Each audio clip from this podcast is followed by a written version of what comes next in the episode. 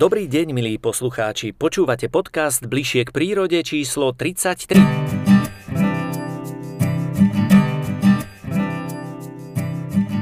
V úvode podcastu sa vyberieme do Spišskej Belej, kde pri príležitosti 30. výročia založenia mestských lesov otvorili novú učebňu o lese pre deti a turistov.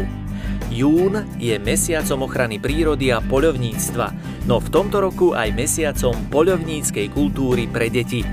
Poľovníci organizujú množstvo podujatí, na ktorých prezentujú tradičné zvyky a obyčaje, ale aj aktivity lesnej pedagogiky. Navštívime Šenkvice a Gabčíkovo, kde založili nový krúžok mladých priateľov poľovníctva a prírody, v ktorom budú pripravovať deti k zodpovednej starostlivosti o lesy a zver. V ďalšej reportáži vám predstavíme horárov, ktorí pestujú lesy prírode blízkym spôsobom, za čo ich Technická univerzita vo zvolenie odmenila cenou priekopníka tejto formy hospodárenia, profesora Štefana Korpeľa.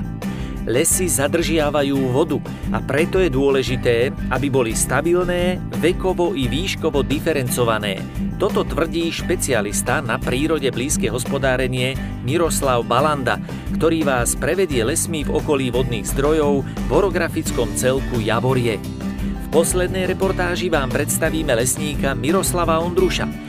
Odfotil súboj medvedice a medveďa a táto jeho fotografia vyhrala tohtoročnú súťaž českých a slovenských fotografov prírody. Report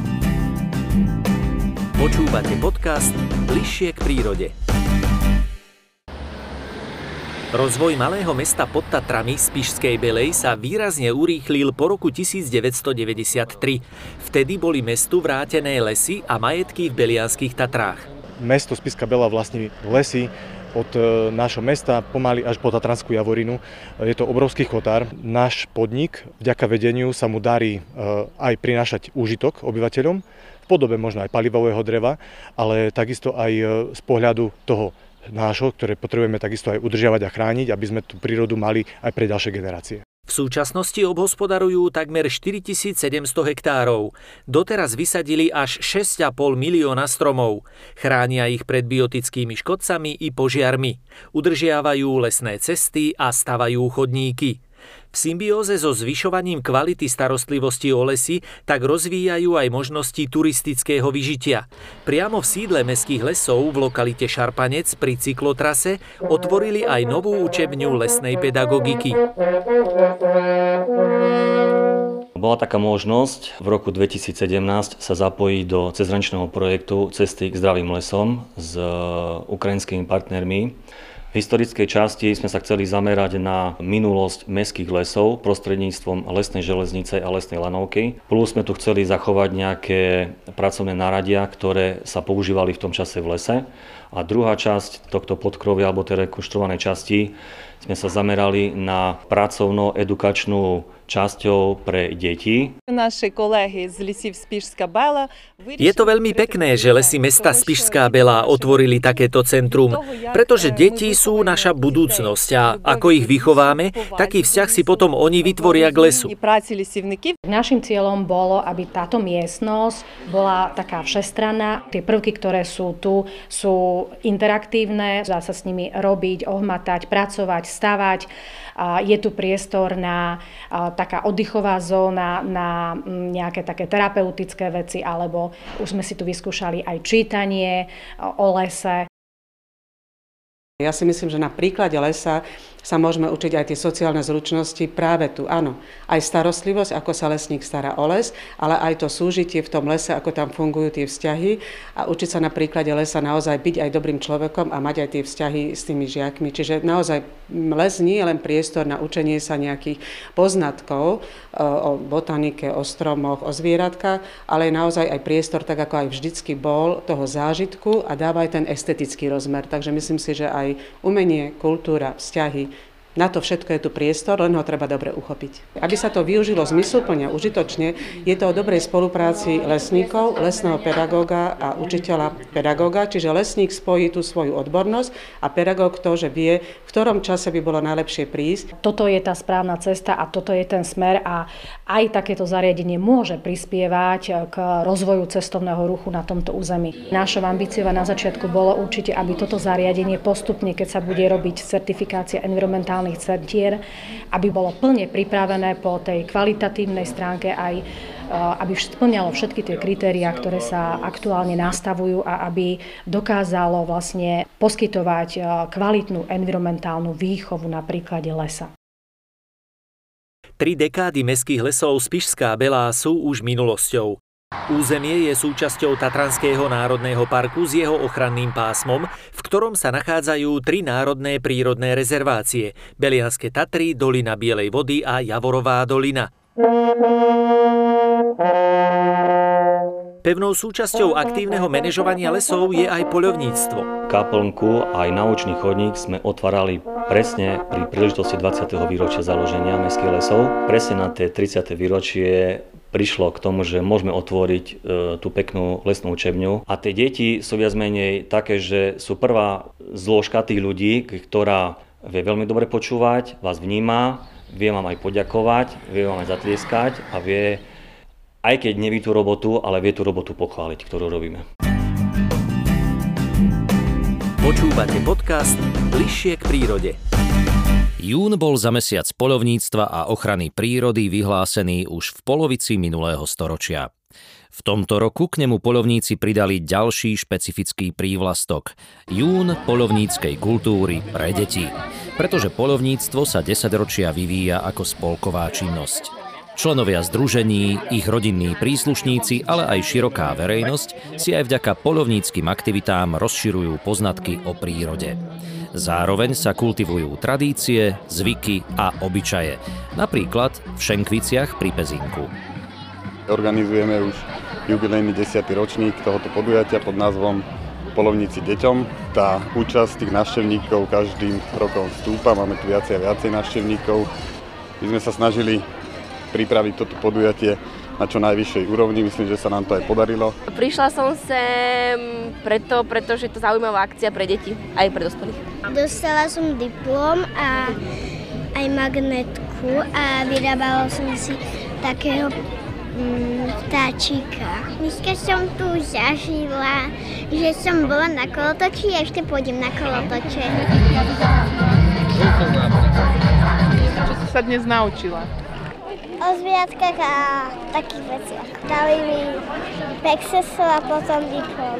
Som sa tu naučil o zvieratách a aj potom som sa tu na, naučil tie zmysly. Moje stanovisko je zamerané hlavne pre menšie deti a snažíme sa im predstaviť ak rôzne chute, vône a všetky zmysly, e, ktoré ľudia majú prostredníctvom prírodných materiálov, kameňov, šišiek, prírodnín. E, takisto rozvíjame čuchové e, aktivity pomocou týchto prírodných materiálov, zmyslové ako mat, sluch a proste celkovo je to zamerané na tie zmysly. Páčilo sa mi tu dneska tých vtáky, ako tu lietali. Čo si sa naučila? Že tie stopy zvierat. Máme viacero mm, variant úloh pre deti. Môžu hádať e, lesné vtáky, môžu hádať stopy zvery, potom e, máme rôzne kvízy, polovníckej pedagogiky a pre malinké deti máme veľmi veľa doplňovačiek, omaľovánok a tak ďalej. Sú aj maličké deti, ktoré bez problémov uhadnú stopy lesnej zvery, ale sú tu aj veľké deti, ktoré neuhadli ani jedného lesného vtáka a ani také, také bežné druhy vtákov. Našťastie tu nechýbali sokoliari, ktorí o vtákoch vedia nielen rozprávať, ale aj predvádzať s nimi prírodné divadlo, imitáciu lovu.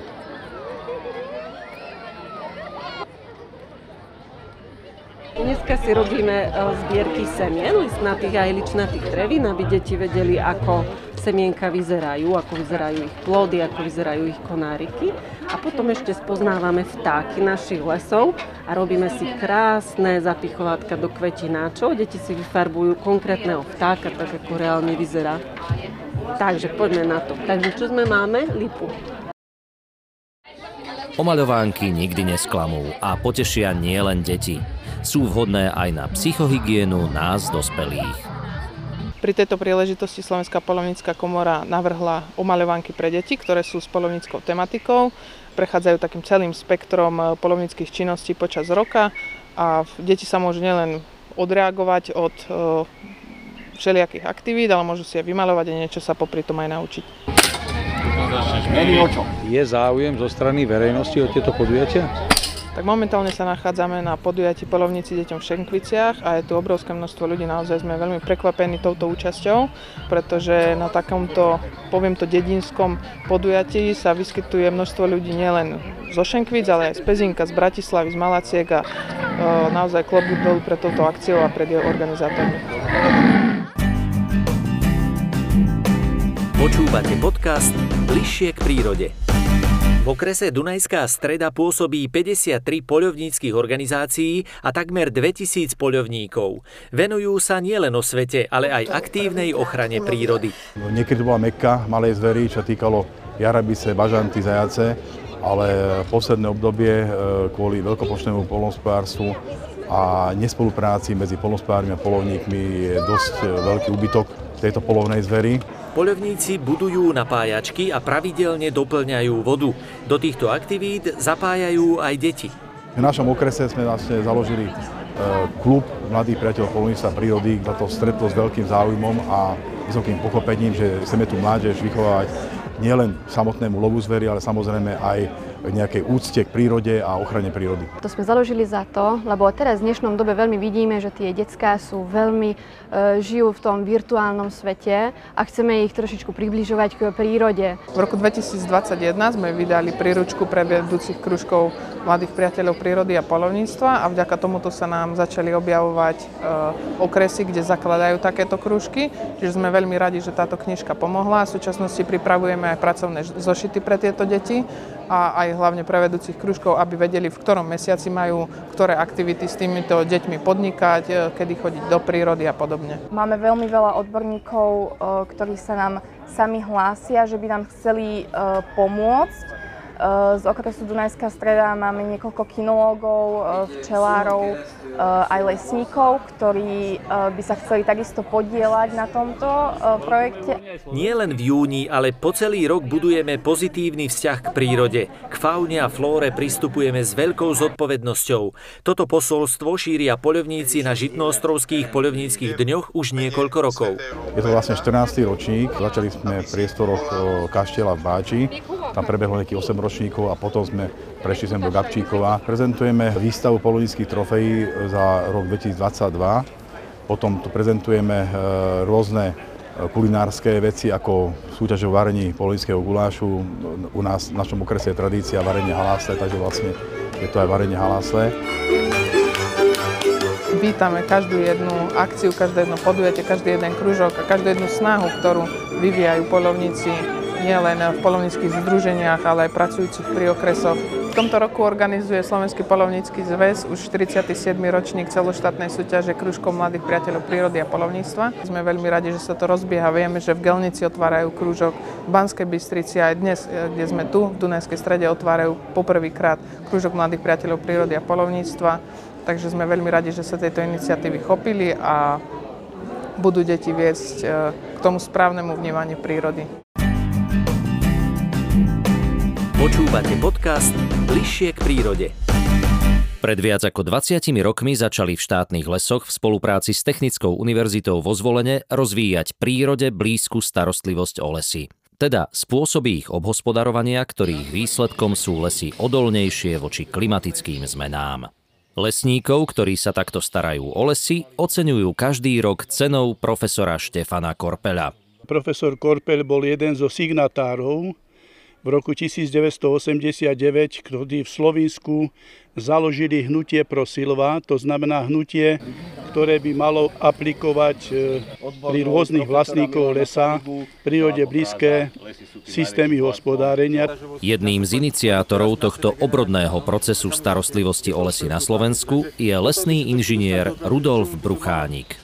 On bol výrazný iniciátor od začiatku, aby sa tieto veci začali plošnejšie uplatňovať v Slovenskej republiky a bol aj iniciátorom vzniku demonstračných objektov, ktoré predstavujú určité vzorové objekty, ako by sa mal les príslušných nadmorských výškach a príslušných tých prírodných podmienok, ktoré tam boli, ako by sa mal rozvíjať. Rudko Bruchánik pracoval v lesoch Slovenskej republiky a výsledky jeho systematickej odbornej riadiacej práce môžeme vidieť na mnohých miestach Slovenska.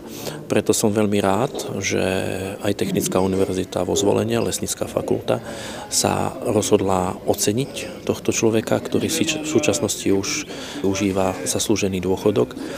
Bol špecialistom nielen v oblasti zakladania obnovy lesných porastov v oblasti genetiky a šľachtenia, ale takisto aj v oblasti, poviem, intenzívnejšieho zavádzania postupov v prírode blízkeho pospodarovania lesov.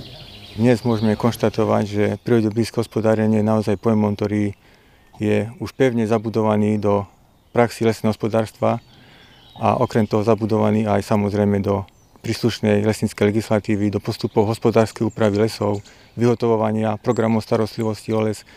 Takže podstate môžeme byť spokojní s tým, že nemusíme mať obavu, že by tento spôsob, ktorý napriek tomu, že ešte stále má nejakých aj odporcov a pochybovačov, že by sa ďalej nerozvíjal v prospech e, toho zdravého a stabilného lesa, čo je vlastne jeho základnou úlohou a základným jeho vlastne poslaním. Cenou profesora Korpela doteraz odmenili štyroch lesníkov. Traja z nich boli zamestnancami štátnych lesov, jeden pôsobí v obecných lesoch na Starej Mijave.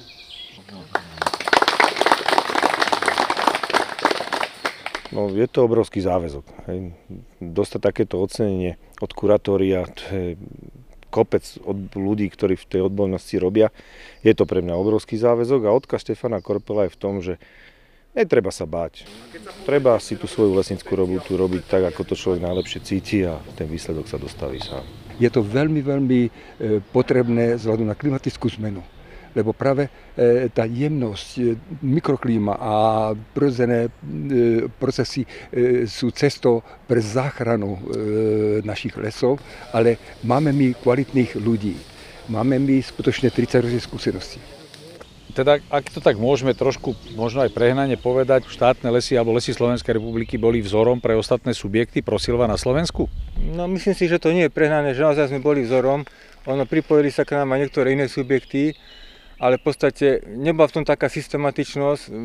Niektorí to robili takým, by som povedal, svojím spôsobom, ale nechceli sa zaviazať tak, ako sme sa my do určitej miery zaviazali s tým, že vlastne tieto postupy sme pretavili aj do plánov starostlivosti o les, kde teda jasne je deklarované, že týmto spôsobom hospodárime a takýmto spôsobom chceme a budeme pokračovať aj tie ďalšie decénia. Počúvate podcast Bližšie k prírode. O lesy v okolí prameňov sa starajú prírode blízkym spôsobom aj v orografickom celku Javorie, konkrétne na lokalite, ktorá je typická e, vysokým množstvom pramenisk e, spodnej vody. A z vodohospodárskeho hľadiska ide o veľmi cennú lokalitu. Z toho dôvodu sme sa rozhodli, že aj e, porasty, ktoré budeme obhospodarovať prírode blízkym spôsobom, vyberieme v povodí týchto lokalít a pokúsime sa upraviť štruktúru v nich tak, aby sme čo najviac zlepšili vodozádržný režim okolitých porastov. S touto metódou práve začíname. Vyhotovuje sa tu tento rok plán na 10 rokov a vytipovávame konkrétne porasty, ktoré by boli vhodné na toto obhospodarovanie. Pre vodozádržný režim sú dôležité lesy okolo výverov vody.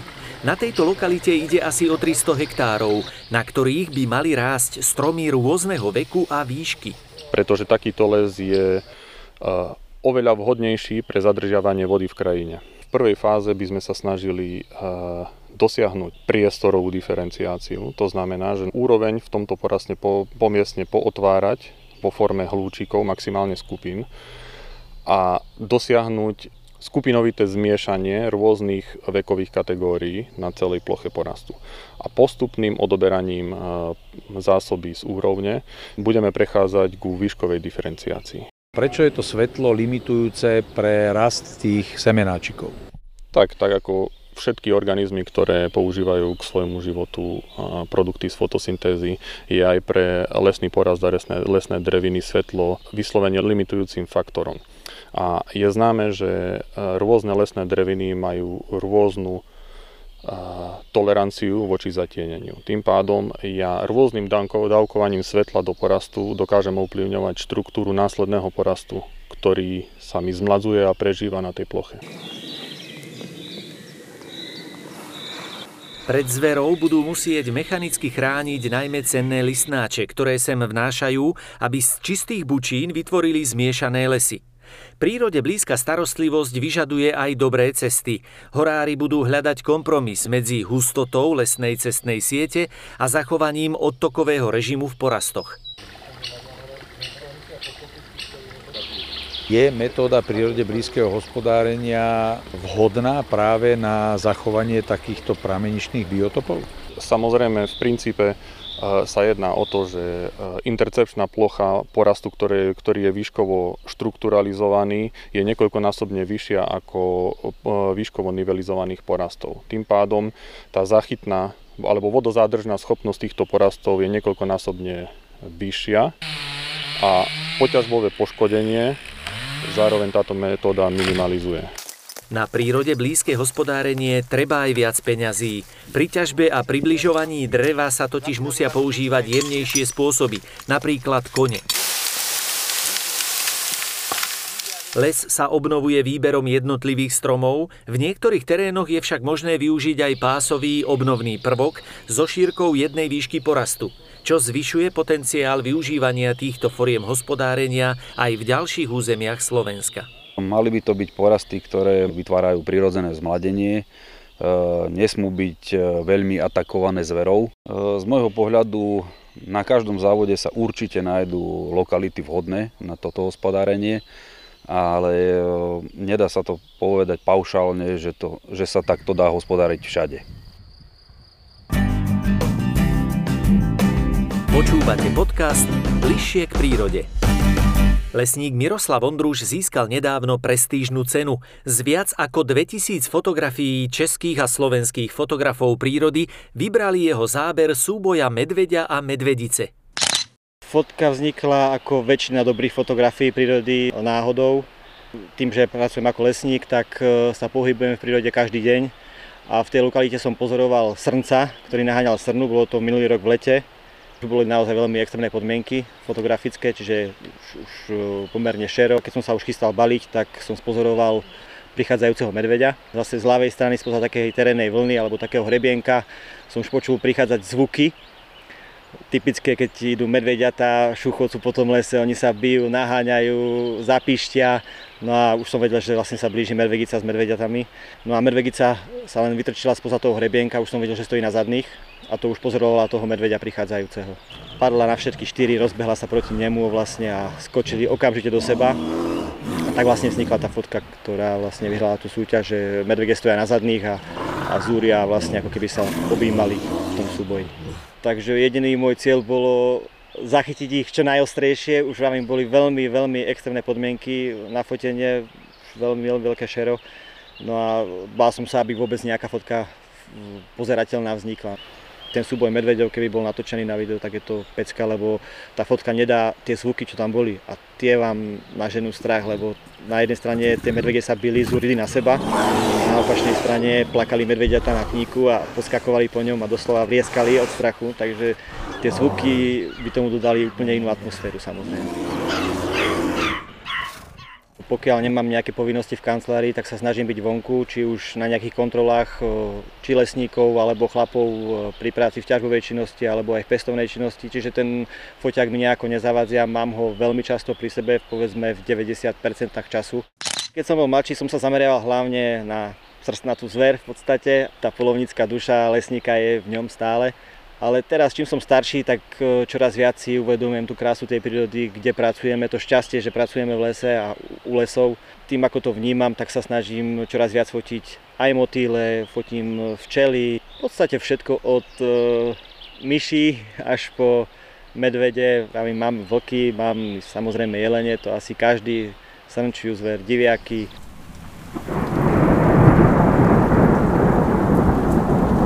Fotím na vlastne digitálnu bezrkadlovku, teraz modernú a objektívy mám, mám pevnú 300, 28 a 206, to sú také tie teleobjektívy na zver.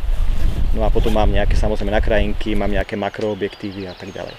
Veľakrát človek ide do lesa, má všetko pripravené, je krásne svetlo, všetko hrá, vie, že pozná miesto, zvieratá tam chodia, určite niečo musí prísť a nepríde, pretože tie zvieratá žijú voľne, slobodne, oni môžu stretnúť človeka cez deň, iného živočicha, môže ich prehnať vlk, takže to zviera nepríde. Že trpezlivosť je v prvom rade samozrejme. V tom lese predsa len sme dosť malí a nevieme to ovplyvniť a taká tá pokora s úctou k tomu lesu patrí. No a myslím si, že fotograf, ak chce byť dobrý, tak e, musí byť aj e, dôsledný. Presné zaostrenie, presná expozícia, presná kompozícia. Pri fotení divej prírody človek musí mať prvom rade naštudované správanie tých zvierat, ktoré chce fotiť. Čiže nemôžeme len tak ísť do lesa a že idem si odfotiť hlucháňa, to proste nejde. Človek to musí mať naštudované, musí vedieť presne, čo ide fotiť, ako ide fotiť a v prvom rade musí vedieť, akým spôsobom, aby tomu neublížil. Lebo predsa je zbytočné niečo zaznamenávať z tej prírody a, a vlastne tej prírode potom ubližovať takto.